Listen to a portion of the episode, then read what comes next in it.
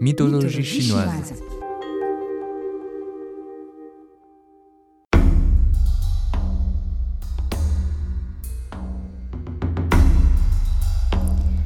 Les Chinois se considèrent communément comme les enfants de Yandi, l'empereur rouge, et de Huangdi, l'empereur jaune. Ces deux chefs très beaux de l'Antiquité chinoise, probablement contemporains l'un de l'autre, auraient vécu il y a presque 5000 ans. En effet, aucune découverte archéologique ou preuve solide n'a pu confirmer l'existence de ces deux personnages. Cela n'empêche pas les Chinois de les vénérer comme des héros civilisateurs. Qu'il s'agisse des personnages historiques réels ou de figures légendaires, on considère que Huangdi et Yandi ont mené les premiers peuples de Chine vers la civilisation.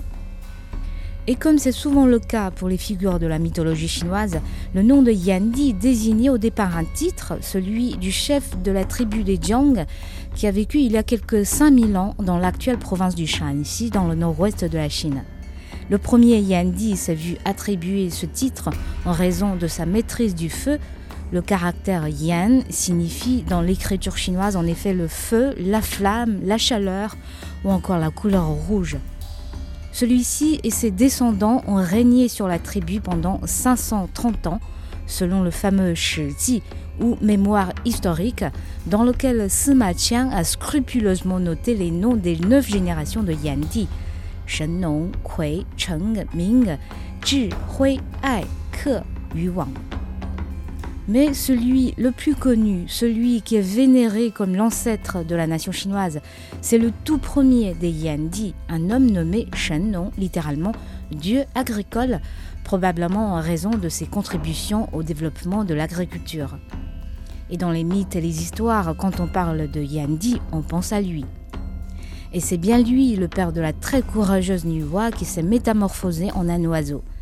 Vous avez déjà entendu cette histoire dans un épisode précédent. Yandi est décrit dans la légende comme un génie aux talents multiples. Guerrier, stratège, médecin, agronome, artiste, économiste, bref, une sorte de Léonard da Vinci. On attribue à Yandi plusieurs inventions majeures. L'agriculture.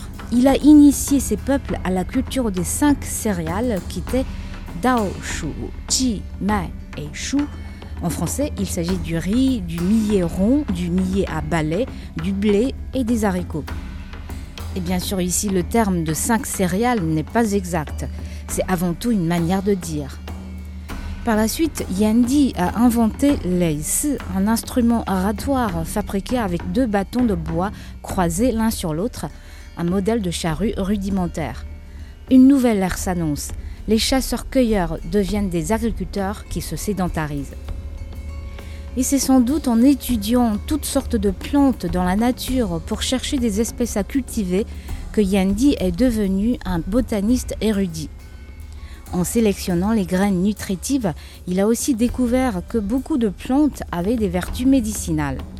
Jour après jour, il a appris à soigner tel mot avec telle feuille, à guérir telle maladie avec telle racine.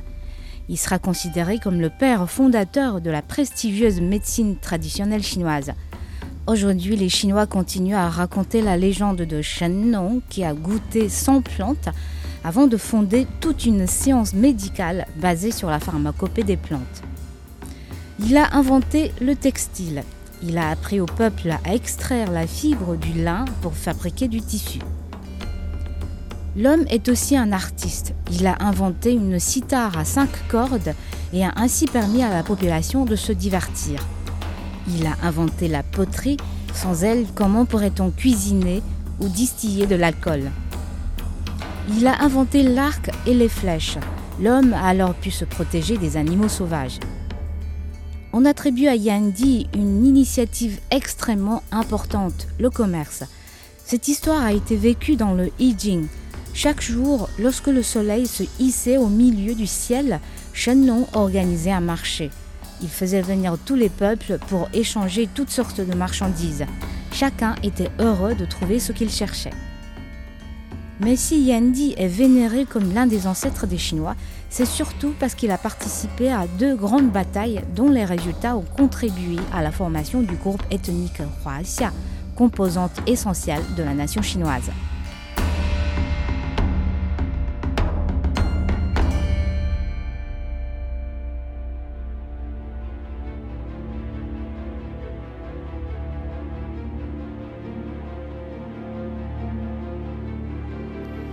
Il y a plus ou moins 5000 ans, le bassin du fleuve jaune était partagé entre deux groupements de tribus dirigés respectivement par Yandi et Huangdi.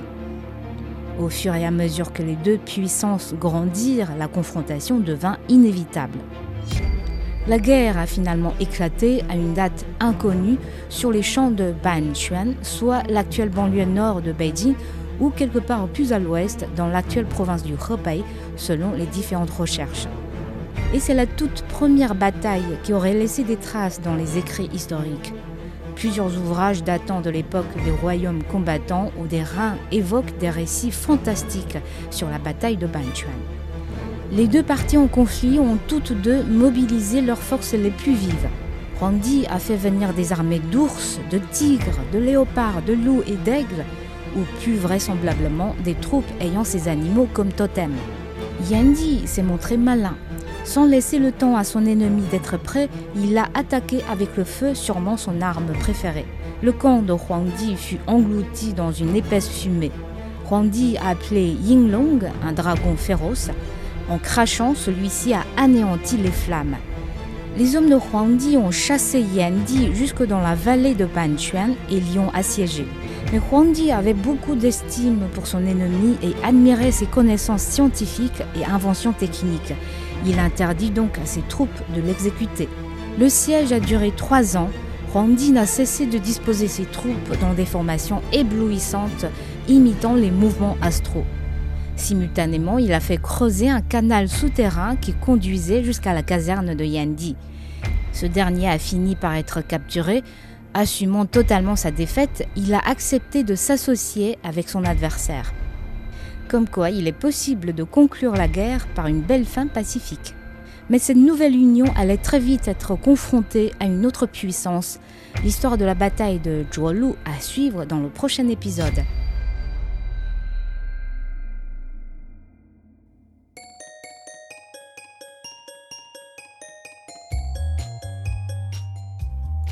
Merci d'avoir écouté Bamboo Studio. Cette série de la mythologie chinoise a été réalisée par Licorice et Fushu au micro Xiaotai. Si notre émission vous a plu, vous pouvez vous abonner à notre podcast.